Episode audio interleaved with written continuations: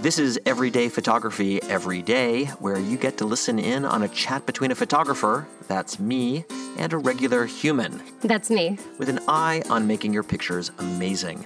No technical stuff, no talk of gear or software, just photography for the love of it. We're sponsored by neomodern.com, bringing concierge photo printing and framing to everyone with a smartphone. I'm Suzanne Fritz Hansen, enthusiastic iPhone picture taker. And I'm Michael Rubin, photographer, founder of Neo Modern, and grumpy old man, and we're in San Francisco tonight. Welcome. Hey, Suzanne. Hey, Rubin. How you doing? I'm doing really well. Very excited about today's show. Yeah, we have. I'm so uh, uh, the whole guest thing is great, and we. I'm very excited about our guest today, uh, Suzanne. This is Nigel Barker. Nigel, Suzanne. Nigel, nice to meet you. And you too. Nice to meet you both. So, uh, for our audience who doesn't know who you are, which you know, even that's hard to even say. Uh, you know, okay. Everybody knows the Every- famed this fashion has been so photographer weird. Nigel I Barker. talk to Come people. on. I talk to people about photography all the time. Fewer people know who Ansel Adams is. If I'm talking, if I'm talking to people about like, can you name any photographers? You're the only person anyone can name. It's amazing. It's a rather sad state of affairs, is what it is. But, you know, joking aside, and not to just hijack the conversation early on, but because you mention it, there is a funny uh, story that I have uh, regarding this very issue. And if you will permit me, I'll Yes, tell please. you. So, many, a few several years ago, in fact, it was about 2006. Um, I got a phone call from American Photo Magazine, right? One of the most illustrious uh, photography magazines in the business. In fact, the oldest photography. Oh yeah, I grew up with that. I loved it. So it was in doctors' offices and it was everywhere you imagine. Geographic, there it was, and you would look through and, and what have you, and it was rather exciting. And I got a call from their um, editor in chief who said something rather extraordinary has happened. And I'm, uh, I said, well, what? He said, well, we'd love to do a feature on you. I'm like, well, okay. And by the way, this is in the in the height of America's Next Top Model fame, season six. Um, and Avo had been our winner, who was the most successful winner of Top Model ever. Uh, so, it, and I was thinking, you know, I would think, okay, great, yeah, sure, another interview. This is fine, whatever. Um, and by the way, I love your magazine. I've you know been looking at it for many, many years, probably twenty odd years at that point. And he said to me, well, this is the thing, Nigel. Um, we do a competition every year for one issue, and in that competition, we ask the the the reader to pick their top ten photographers, and every year this list comes out, and it has you know all these great famous photographers that the world has heard of, whether it's Avedon, whether it's Ansel Adams, whether it's David LaChapelle, or whoever it might be, you know Annie Leibovitz, so on and so forth, Irving Penn, and for the first time ever, you're in the list. and, he, and he said it with shock and sort of horror. And I looked. I remember the sort of thinking at the time, pulling the phone away from my ear, and looking at the phone, and looking back, and saying, "Really?" I said, "Well, that's very nice. Well, how nice is that?" He said, well, he said it gets funnier. He said, "You're not just in the list. You're in the list as number one." wow, that is amazing. I, I have debuted in, in in the sort of pop at the top, you know, top of the pops rather, at number one, and I was like, "Whoa, wait a second. What? Okay, well, how did that happen?" And he said, "Well, this is what happened. We had an intern who handled it, and she's new, and she saw the list that we were using, and we would normally go out to the world, and we would, would offer them sort of."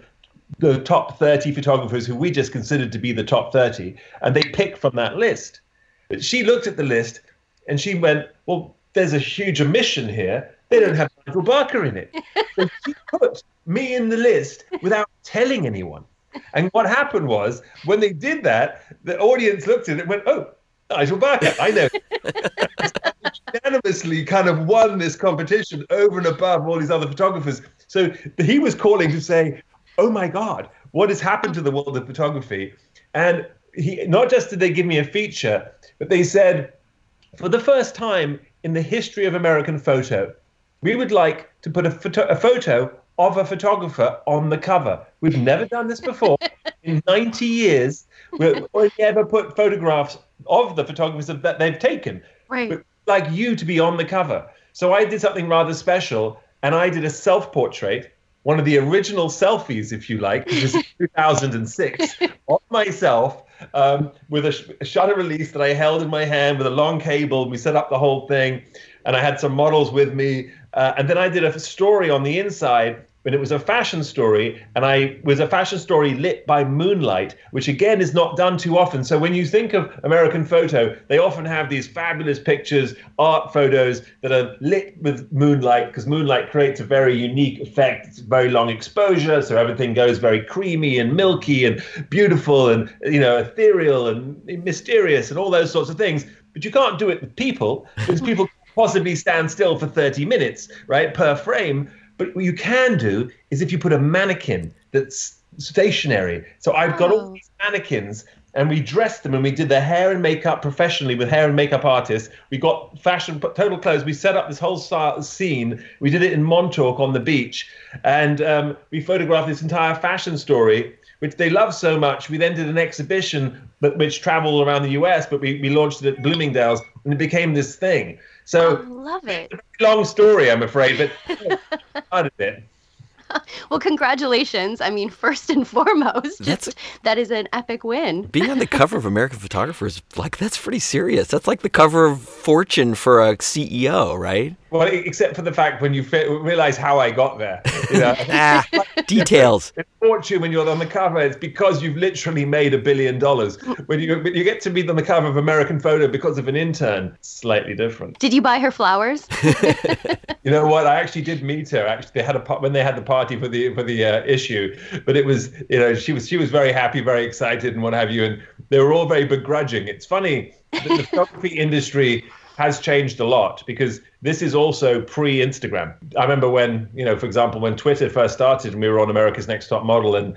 You know, Tyra Banks had thirty thousand followers, and everyone was like, "Oh my goodness, that's so many!" Mm-hmm. You know, and now it's sort of 30 million followers you know and it's but it, the world was just changing so people just didn't get it yet and in a way what we did with america's next top model was the beginning of that whole wave of accept being you know things like social media being acceptable. And um, because we you know we broke down an industry which had always been very exclusive and always been very private the world of high fashion photography models fashion industry uh, and we sort of showcased it for for better or for worse. This is what it was like. This is what we do. This is what happens. This is what could happen. And yes it was dramatic um, but it was a television show and you know not a lot of people loved that who were in the business because they were like oh no no you're making a mockery or it's too over the top or it's exaggerated. And i'm like well so what? I mean Yeah. isn't that you know the drama of a great photograph like avedon's picture of dovima with elephants in the background you know one of the most incredible fashion pictures of all time that was absurd the model almost got Dovima almost got killed by that elephant, almost kicked her off the thing, and the stories behind it are unbelievable. And you know that's the kind of thing we would do on Top Model: is put model in front of a sort of a roaring elephant, and people would be like, "Oh, that's ridiculous." We're like, "Well, no, it's not." is is is Avedon or Irving Penn are these uh, photographers that inspired you? Oh, of course, no, absolutely. I mean, I yeah, Avedon is someone who I've always admired. Um, I've actually lectured on Avedon for um, the Avedon Society, and, and you know, and they have they've had exhibitions of his work, obviously, all over the world, and I've gone and, and given sort of seminars and talks about Avedon. Um, so I really absolutely admire his work. I mean, one of the things, one of my favorite Avedon stories, actually, and it's something that I've taken to heart myself, is that you know he didn't just wait for things to happen. Avedon is a photographer who made things happen. And oftentimes when I'm talking to photographers, uh, uh, you know, and I'm sort of giving a masterclass perhaps on photography, and they ask me, you know, what's the difference between being an amateur and a professional? And one of the big things is, you know, I don't get paid to fail. I, I, I can't fail. That's not an option. I can't just shoot and hope to get something. I have to get something. So, and I've given a finite time to create that image, and and that's the job, right? And so you have to have tricks up your sleeve to make those happen. And you, one may re- recall, and if you don't, young photographers out there, you should be looking this up as I speak. But you know, you look up Avedon and you look up his pictures of the Duke and Duchess of Windsor, and the English royal family historically um, had never really shown any emotion in photographs. They were always very stiff, they were very set, they were a certain way, and he was being commissioned to photograph them. And um, you know, this the Duke was about to become king and what have you, or could have become king, and they, there they were, you know, they had shown up at the studio and they were had their hair and makeup done, and they were in front of. They'd been actually led to the camera, and this is how the story goes. And they were, where is Avedon? Avedon's not around. Well, this is crazy. How is he not around? And we're here. We're the royal family. We don't wait for anyone. It's outrageous, you know. And the clock ticked and ticked, and finally they were really getting quite upset. And you know their handlers were like, "Well, we don't know what's happening. We don't know where he is." And then all of a sudden, Avedon comes sort of rushing into the studio and says, "Oh my goodness, I'm so sorry. I'm so late. On my way to the studio, I was in my car, and this woman walked into the road with these corgi dogs." and I hit them, and I think I killed one of them, and I'm so upset about it. So anyway, I'm so sorry. Meanwhile, the Duchess, who bred corgi dogs, um, heard this and was already upset and worked up because she'd been waiting for so long, burst into tears. The Duke went and was like, "Oh my goodness, darling, I'm so sorry," and looked at her and kind of wiped a tear off her face. And at that moment, Avedon went click, took the picture, oh. and he and that picture actually it got released. I mean, one might have thought that it would have been taken and said, "No, no, no, you can't use that picture," but it got released, and it did something for the English monarchy that had never hadn't happened before. It, it humanized them, and it became this historical picture of the royal family showing emotion, showing care, being loving, um, and it was a it was a revolution. It really was the beginning of the modern royal family that we have. And again, it comes boils down to the power of creating an image, not waiting for one to happen. And I'm not saying that one needs to, you know, make up. But and by the way, he hadn't killed a dog, and he wasn't. he made that whole thing up. The whole thing was made up. He'd done his research. He knew that that had happened and so he had just waited in the wings for them to get wound up enough. He then just run in and sort of told this story in order to create this reaction. Wow. Um, and, and made and made that happen. And then have you the picture. have you ever done anything like that? But you know what? Not necessarily that specifically, but to take it to take the essence of what that's about. It's about knowledge is power, um, understanding who you're working with, you know, playing the right kind of music, so that that person gets in the mood, um, you know, and and figuring out you know what, what, that you know I do all kinds of research. I'll do you know what does this person like to eat? What kind of music does this person like to listen to? You know, and then sometimes you you'll play against it. You'll do something that might provoke a you know a different kind of reaction or a different you know because so many things set the tone yeah. for how you're trying to create that picture, that moment. You know, what's the narrative behind the picture, and what are you trying to do? You can't just sit there and say, you give me the story. Mm-hmm. I mean, one can, but that's called re- reportage, right? But uh, as a portrait photographer, you know, it's. It, I think in order to have a style, in that, in order to be booked because of what you do, not because of what your subject does, you need to also inject your signature into the picture. And so, therefore, there's your touch, and that is your the way you re- react and you relate, and your chemistry, and all of those aspects. So, you know, that, that for that part of it, it becomes a bit of a dance. How would you describe your style? Like, do you do you have a look or a a, t- a thing that you can see in your pictures? Right now, I'm wearing shorts and a hoodie, but um, and I've been known to be called the fashion mullet, by the way, which is you know business on top, party on the bottom. But you know. um, no, joking aside, I mean, I, you know, I, for sure, absolutely. I mean, I think my style is about reaction. It's about emotion. It's about feeling. Um, I'm all about the story. I mean, I am a fashion photographer, but as you know, similar to, for example, uh, of the of the same kind of style as an uh, not. I mean, not to put myself in Avedon's shoes or Annie Leibovitz's shoes. Go ahead. But it, it's but it's those are the sorts of people who I you know look to emulate this because I because it, they shoot fashion, but it's not about the clothes first. It's about the person first. And if I my idea is is that if you fall in love with the person's the motion in the picture, you'll then you'll first of all stay on picture, and then you'll then look to see oh they're wearing an Armani outfit. It's not oh they're wearing Armani. I love that jacket. Oh look at the model, he's cute. It's who's the model who what's his name? What's his what's his story? Why is he look agonized? Why you know why is he look alluring? Where's you know what's he looking at? What's the story? You know does he look like lawrence of arabia? I don't know what's happening. And and then you're like you, you know you if you fall in love with the picture or you you're drawn into the photograph at that point your eyes then will move around the picture. So you start with the eyes. My when i look at a picture i hope people look at my pictures and they look at, to the eyes and then they go from there and they see the story and they move around the picture and they discover what else is happening. And then all of a sudden, you want to dress like this person, you want to smell like this person, you want to be like this person, you want to travel to where they are, you know. But ultimately, you know, it, it's about the individual story first. Interesting. Do you, uh, uh um, you, you're a commercial photographer. Do you take pictures for fun? Do you like at home and of your family? And what drives the rest of what's the rest of your photography like? Well actually i would say that I, all my photography is for fun. Nice. It's, not a, it's not that i'm a commercial photographer and that part's not fun. You know it, it's all for fun.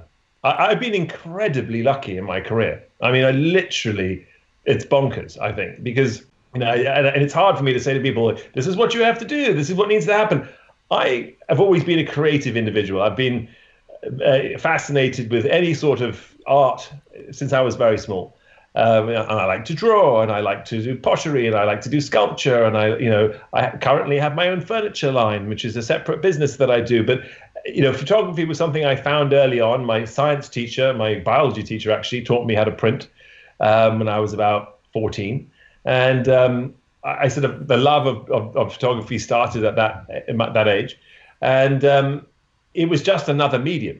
It wasn't necessarily my favorite medium, but it was a fun one. And it, I sort of got into modeling early on, and um, myself when I was about 18 um, in England, and then traveled a little bit. And this was uh, late 80s, early 90s, so very very different era to obviously to today. Um, but it was at that point that I discovered really what photography could be. And I hadn't realized that one could be a fashion photographer. And sort of that's a job because you know, understand when I was a child, there were no college degrees in photography. That wasn't a route. You couldn't do that. There was nowhere that was teaching it. Mm-hmm. So you had to have a love of photography. One, you had to be able to afford photography because film and printing and processing and all that was very expensive. It was a sort of rich man's hobby. Um, and, and, you know, I had the, the, the the luck. My mother bought me my first. It was a 1957 Brownie in an antique market that shot 120 film, and that was my first camera when I was about tw- sort of I don't know 11, 12 years old. Uh, not that I'm from 1957, by the way. This is not an old camera. And um, but I fell in love with taking pictures, and, and you know, and when you when you shoot film like that, you you really agonize over the details because for every frame you know you're spending a few dollars or whatever it might be per roll, and so you have to get it right. And then it takes several days for you to get the pictures back, yeah. and then you wait to see what you got. So you would, you know, the, the whole craft was very, very different. Yeah. Know? Do you have any of those pictures that you started taking when you were younger, or do you have any pictures that you t- that you've taken recently, even that are up in your in your space and in your home? Oh yes, no, for sure, absolutely. I mean, I, you know, I, I'm, I'm, I also work with a company called Mimeo Photos, which we print books and what have you. So I'm, I'm an avid printer of the pictures. And I think it's very important. I mean, it's, I think the publishing of photography is a very beautiful thing. And the printing of pictures, of, of course, is being a part of the publishing is, is key to photography. You know, it's as much as we are sort of consumed with the digital process um, and, you know, creating a ton of content you know, it, the editing and the finding of the picture that really tells the story, that one moment, that one fraction of a second, um, or 30 minutes if you're shooting with the moonlight. Uh, it, you know, it, it, it's that that that picture that, that that's caught, that's saying what you want to say. And, and if it really works, that picture, if it really has come together, then it will stand the test of time as a printed picture. And so if you really truly think your photograph has what it takes, then print it. Do you know? Do you do you know like when you take that photo, do you get that feeling like I've got it, this is it, or do you wait until you're you're kind of you're editing in that process? Oh no no no! I know. always. really, as soon as you push that button, you can feel like got it. Oh no! It's like no, it's it's it's absolutely no. It's more than that. I actually, as I'm shooting, the hair on the back of my neck will stand up, and I it's like this incredible high, you know, that you're getting at that moment, and you're like, oh my god, it's all coming together. Oh, Everything's it. perfect, and I'm like just super excited, and you know, I'm shoot, and I'm done. I'm like, it's done, and I, one can shoot more, you know, of course, you know, who knows whether something else isn't going to happen. But the reality is, most of the time, that I, you know, I find that it's not about laboring the process, you know, unless that's for, there's a reason for it. It's not about just, you know, I don't, I don't suffer from much self doubt. Right, so you know, the, the, the, there's a time when some people are like, "Oh, I'm not sure." I mean, you know, who's gonna? I've, I don't. Thing is, I've never really shot for anyone else. Uh-huh. I've always only ever shot for me.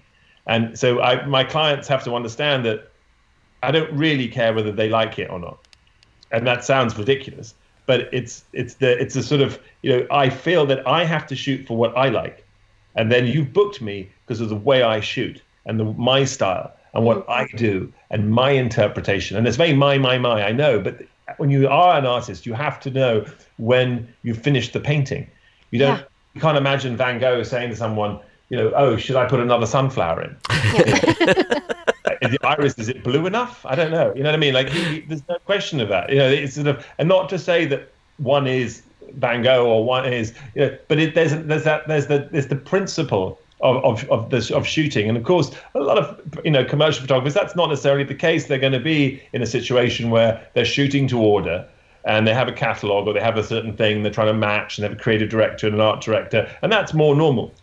I've ve- been very lucky in my career that I haven't had that sort of career path. Um, and I, I shoot for the sort of clients that I work with, uh, give me a lot more latitude. I love that answer. Uh, It's funny. Rubin and I were just talking um, with a lot of different interviews now, where it's kind of the from a commercial photographer to a like fine art photographer to the the true like you know artist creator that is doing uh, commercial art, but it's still you know vi- with very much the artist mentality. Um, I was saying it's like what the the similarities are is the professional is they have to create the perfect shot. They have to envision what it's going to be and then they have to actually execute on that. Whereas the documentary uh, photographer or the um, maybe someone doing uh, portraiture they're sort of they're finding it. They're sort of working with what they have and and and sort of finding that moment that's existing. But what i love about your description is that you are truly envisioning kind of creating the energy all the things that go into this experience and then facilitating that into its own manifestation and it's like the energy i love how you describe the hair is standing up on the back of your neck it's almost like it's it's happening this is it this is it this is now i've done it Absolutely, it's very it's visceral. Yeah. Do you do you ever use um or how do you feel about post production? Do you use Photoshop? Do you, your assistants like fix things a lot? I, I wouldn't say a lot, but yes, of course, uh, I think that one uses it, and and you know, there's it's always quite amusing to me when people say, you know, hashtag unfiltered or hashtag no Photoshop Right. or whatever, and I'm like, well, what, do you going to say hashtag no light? Like, because you know, photography, you know, we, we, we play with the light. I use the light to do things, you know, and, and if you look at someone like a Man Ray, for example, and his beautiful picture of the back of the woman that looks like the back of a violin, you know, that, that, that picture only looks like that because of the way he lit it, right? And so the lighting itself bleached her skin and burnt out that aspect of it. And, and then the shadow was, was caused of the dram- drama of her hips and her waist on the other side from the shadow. But if you took the light away, she wouldn't have had that dramatic a figure, mm-hmm. right? It was lit like that. So are you saying that's fake? Is that Photoshop? Is that filtered? Because she didn't look like that, right? That is what he did with the light. And, mm. and, and, and so there's an element of we all do that. If you're a good photographer, you're a portrait photographer, you know how to light someone's face so that you get the light the right angle for their eyes to catch the light because someone has a deep brow or a bigger nose or a shallow face or wide eyes or whatever it might be there's an element of using the light to, to create the picture so that it, the person it looks their most beautiful or looks whatever that you want it to look like it is grainy it's gritty it's difficult it's, you're creating that story so you're sort of doing pre-production if you like with the lighting which yeah it's the same. It's a form of editing, and uh, you know, so there's an element of. And then don't forget, when you do print back in the day, your printer was dodge and burn and create looks and feel feelings with the picture and help you know cr- burn in that sky so it's more dramatic. And you know be a bit lighter on the skin on the face if needs be because the person had slightly rough skin and you, your lighting didn't do what it's meant to have done. So there's all these fixes have always been there. Um, you know so and i also look at people and i say to them well did you brush your hair this morning? You know, and the woman would be like well of course i did. And i'm like when you're wearing lipstick aren't you? I'm like well yes. And i'm you wearing eyeliner aren't you? Are you not? You, well, maybe, maybe, yeah, I am. Yeah, okay, I guess so. I'm like, well, then you retouched yourself this morning. I, I, you didn't get up. You didn't look that way when you woke up, did you? You had crazy bedhead and you had no lipstick on, and you know, you, so you've just done all that to yourself. So you every day you head out into the world with a sort of retouched look. You know, so this concept. We, we, I mean, again, that's not to say that I'm I'm pro heavy retouching or or pro photo manipulation. But I think if it has a disclaimer or people know or that's a part of it, if it's art, that's fine. But I think if obviously if it's a portrait of a person, you're not going to go in there and straighten their nose and you know change the width of their face and you know give them abs or whatever. It's like no, right? But if they have abs, you know you can light them in a way that show them, or you can make it flat and someone with abs can look like they don't have them. So you know what I mean. So there are all these things which are a part of the bigger story, and of course, one just has to use common sense. I think. Well, you are a, I mean, you are wow. a total pro. You are so good at giving really technical advice as well as artistic advice. Um, I mean, from America's Top Model on how to coach the, the models on sort of moving and what you were capturing, but also you had another show um, called Top Photographer that I've watched the first few episodes of, and I really, I really enjoyed how you interacted with the photographers and you would help direct them and even, you know, sort of set up the premise. Um, for those of you that aren't familiar with the show, but it was uh, the first episode. You actually had them shoot for 30 minutes, and they had no ability to retouch the photo. They had to shoot it. They had to share it and be judged on something that came out of the camera. Um, can you tell me a little bit more about the, the, the process of that show and kind of how you interact with young photographer or not? They weren't young and inexperienced, but they were you were putting them in a situation that they hadn't experienced before. Um, but how you sort of coach photographers. No, absolutely. I mean, I, I, actually top photographer. That was season one, and I partnered with Adorama, the photography store, yeah. um, and they have a great channel, Adorama TV, on YouTube, and you can check out top photographer there. And you'd be excited to know for all those out there because I've been asked. I am asked this all the time, and you're hearing it first here. Actually, you know, pre, we, are actually working on a season two. Nice. Oh, good coming along, and so it's rather exciting. And I've not mentioned it; this is the very first time. Um, but um, we we really just closed the deal last week, so it's all very exciting. Um, but I, I, think it's very important to discuss photography and and give people the opportunity to showcase their work. And a show like Top Photographer, when you've got sort of a billion people out there taking pictures, oftentimes with a phone, you know, yeah. yet creating great imagery nonetheless you know, shows that it's not always about the tool, the actual camera, obviously. It's clearly about the eye. And it's about, you know, honing that eye. And I, one of the fabulous things about social media and cameras on phones, um, despite the fact that obviously for a lot of purists out there, they get rather upset by a camera on a phone, um, is that it's, it's, it's very similar to giving a child a pencil and saying, you know, learn to draw or learn to write if you don't do that, most people will never have a love of writing and reading, and they will never have an understanding of art and be able to express themselves. And of all the billions of people who are given a pencil, a small fraction become authors and a small fraction become artists, but everyone has an understanding and a love and an appreciation of it because we grew up with it and we were given that opportunity. See, photographers never had that because we couldn't use a camera. You couldn't. It was expensive, and as I mentioned, it was it was something for the sort of elite to be, be able to play with cameras. Now, of course, they come on every phone. So all of a sudden, there's a billion people en masse who've been given the equivalent of a pencil for the very first time in their life, and being said, "Express yourself." And but people can do that with a camera on their phone. So you are getting this extraordinary number of people who actually have the eye and can take magnificent photographs with a phone. Imagine what it would be like if they were given a camera. You know, it's, it's God, the competition would be outrageous. I think that's probably why most most photographers hate it, is because they can't bear the fact that someone else is actually going to be made, potentially is better than them um, with with a phone. Um, and, and, can do more magic with a phone than they can do with a sort of twenty thousand dollar camera. What would be um, your What would be your advice to like um, a lot of our listeners are iPhone users? They're just camp smartphone users. How good for you? Just take pictures, or is there more advice you'd give them to like really improve their photography? Well, no, of course. I mean, there's always advice, and there's always you know things you could pros and cons, and this and that. I think that don't get wrapped up in the in the camera itself. And, and, you know, trust me, Canon and Sony and everyone else doesn't want me to say that. They're like, oh no, no, no, no, you've got to have my Canon 5D Mark IV, you know, with this lens that does this, uh, uh, uh, you know, and you've got to have this this this situation and that situation. And I'm like, actually, you don't quite frankly, you know, there are times, there's a time and a place and reasons for why you need obviously expensive cameras. And that boils down more to things like if I'm shooting a billboard that's going to be in Times Square, I need a sensor on the back of my camera that has enough pixels so that when I blow that photograph up, it can actually withstand that kind of magnitude of, of, of enlargement. You know, and that is the, why the sensor is so important. And not to mention, obviously, the way the colors are collected and, and, and you know, and all the rest of it. But other than that, will it give me a different eye? No, of course, the lens itself has a beauty to it and a perspective. So, yes, having the ability to select the correct lens, that will.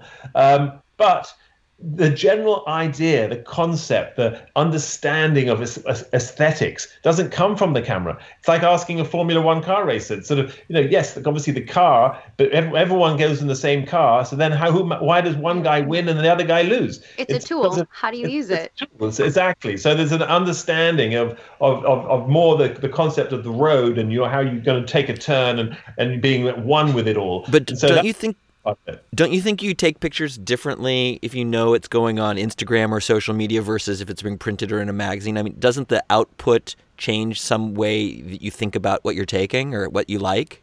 I guess it depends on who you are. It doesn't for me, you see. So I, I am acting as if I'm shooting the cover of Vogue at all times, even when I'm taking a picture of my dog. They must be great dog pictures.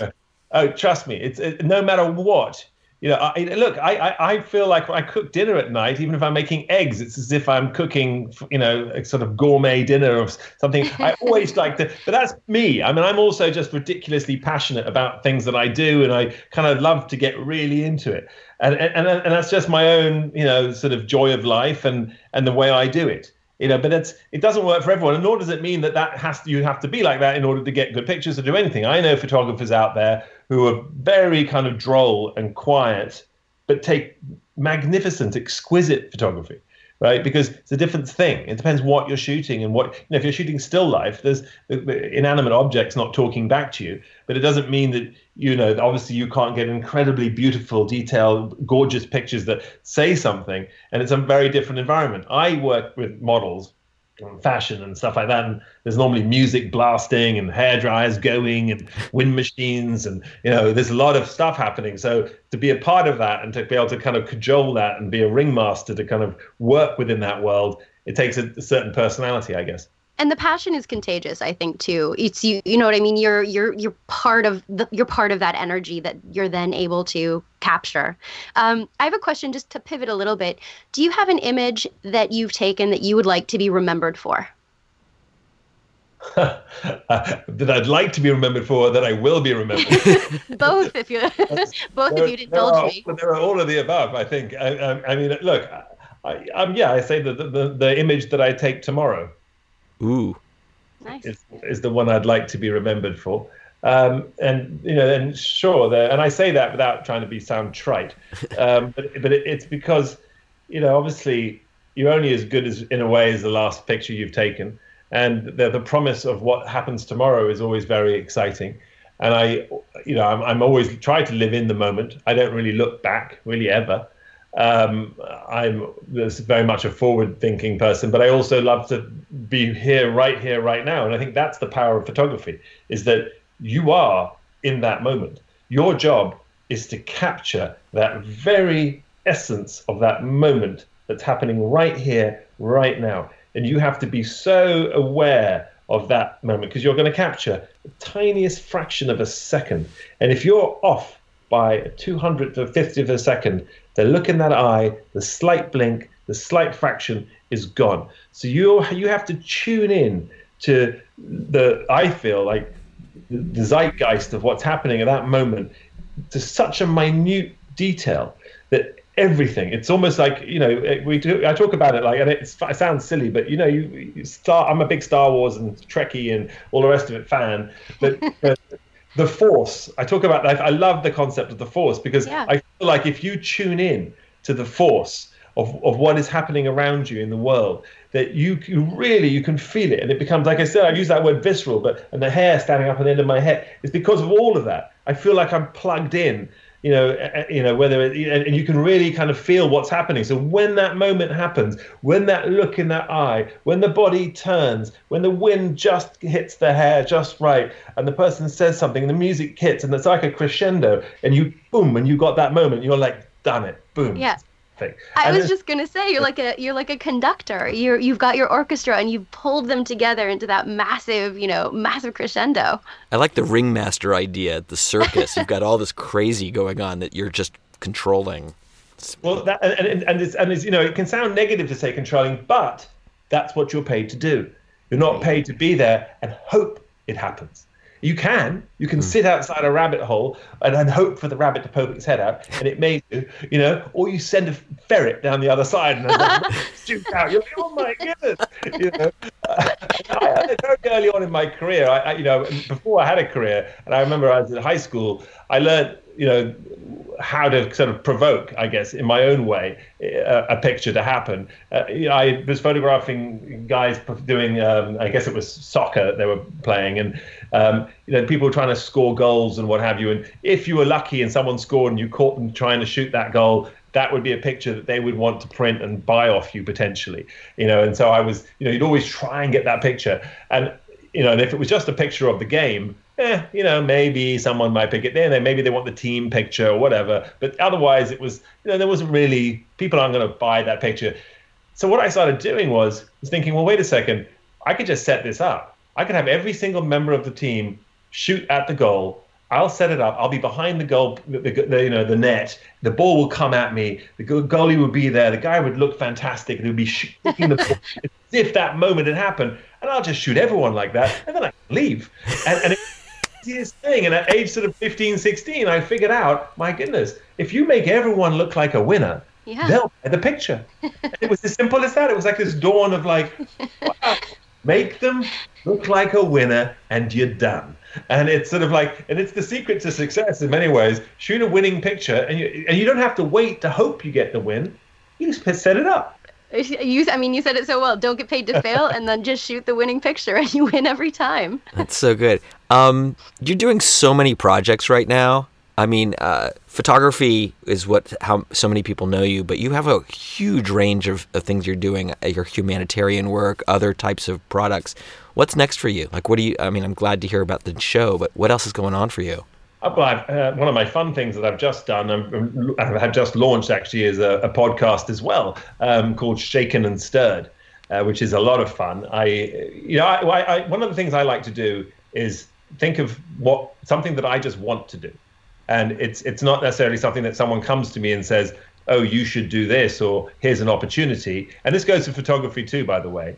I've never been someone to sit back and have someone come up to me and say, "We'd like you to shoot for X, Y, and Z," or you know, we've looked at your portfolio online or we've discovered your work. We'd like that happens. Obviously, people come to you and try to book you um, for work, but I've always been very proactive. I've actually always looked out there and thought, I should be working for them. I can do a better job than that. They need my perspective. Let me think about that campaign that they just shot for so and so. I wouldn't have done it like that. And then what I do is not just sit back and be like, "Huh, I know I can do it better," then wait for them to call me. No, I either then go and show, shoot an example of what that is, and uh, put, you know, go to the client and say, "This is how I would have done it," or "Would you like to see it like this?" or "I would love to work for you because I think your product is beautiful and amazing and it moves me personally, and this is how I would like to be a part of your business, and this is how I would like to, you know, showcase your products and, and what have you. And so whatever it might be, and with my podcast Shaken and Stirred,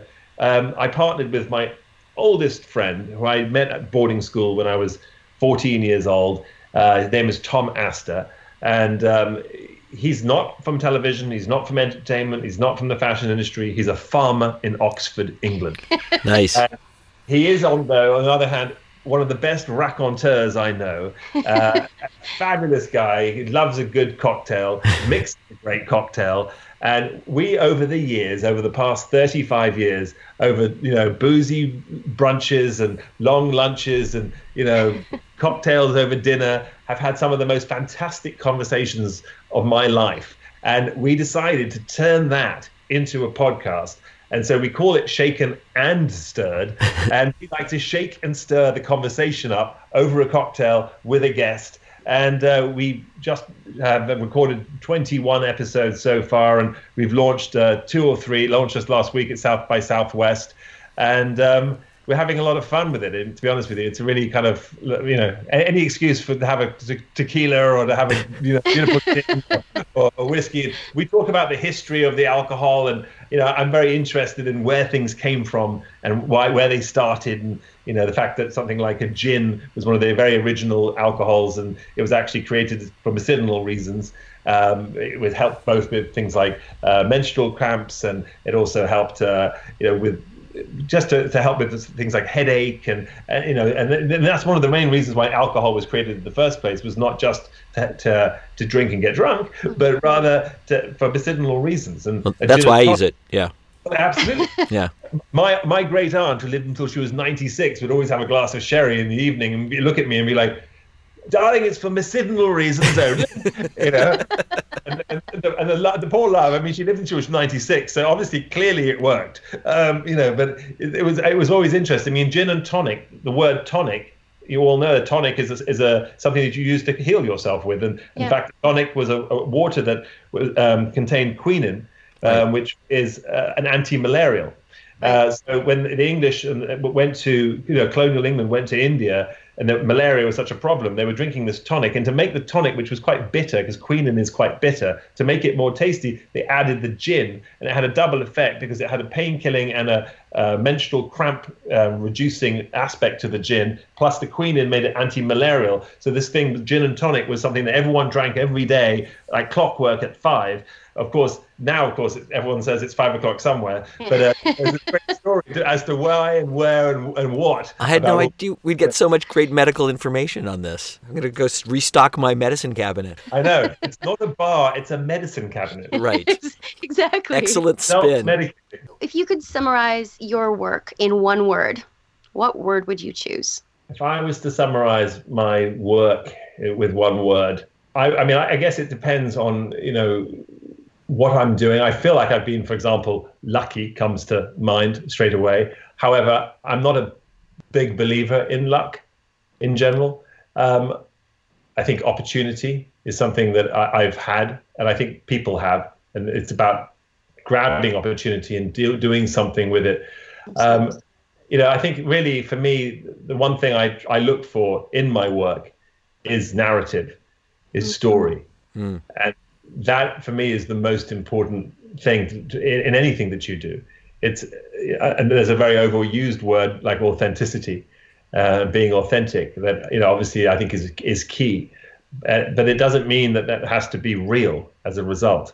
I think that you know again words like authentic, real, true, honest, loyal, I, they're all fabulous words, but stand they stand alone. They can they can be very sort of controlling words. And I feel that there's an element where, you know, I love fantasy, I love make believe, um, I love sci fi. I like to take people from one place to another. And it's that journey that is for me in whatever I do is a big part of it. So whether it's a podcast and it's a story and it's taking a drink that everyone knows and saying, well, actually, here's the whole history and the story behind it, and when that person, my guest, first had that drink or whatever it might be. When it's one of my photographs, it's who is this person I'm shooting? What are they doing? What have they done? And what do they want to do next? You know, it's all of those things coming together so that there's some kind of message, there's some sort of story, because otherwise life is blah right? So perhaps that's the word. I'll give you story. I love it. I like it. Yeah, very much. Is there a, a, a, photograph on your wall that you didn't take that like inspires you? That's up, literally up in your home. Yes, there is. Can you I describe it? Absolutely. I'm not in a room with it right now, so I can't show it to you. But it's it's uh, it was a 40th um, birthday gift from my wife to me, and it's the it's the the band Led Zeppelin standing outside of their Led Zeppelin jet. And it's really big picture, and it's signed and numbered, and they're standing there with their shirts open and tight pants with rather too much being revealed in their tight pants. And just, you know, every time, and I've loved Led Zeppelin and the songs like Stairway to Heaven, and I just look at that picture every single time I walk out the house and I look at those guys with their long, crazy hair, their skinny, scrawny bodies, but they look like hunks. And I think to myself, rock and roll, man. Let's go do this. Nice. And I walk out the door as if I'm going on stage, and it's just all I'm doing is leaving the house. It's like, That's well, it's got that story. It's got a big story behind it. Yeah, Nigel, right. thank you so much. I absolutely have enjoyed our conversation, and I can't wait to tune into your Shaken and Stirred podcast. Thank our you. show is recorded and produced in San Francisco. Go to neomodern.com slash podcast to get show notes, see photos, and post comments. Please leave reviews and ratings on iTunes, and don't forget to subscribe. We get new listeners from you telling your friends and spreading the word. If you know someone who might get something from us, send them the link. Thanks to Mitchell Foreman for our theme music, and thanks for all of you for hanging out with us. We appreciate your attention and hope we've given you some things to think about. Until next time.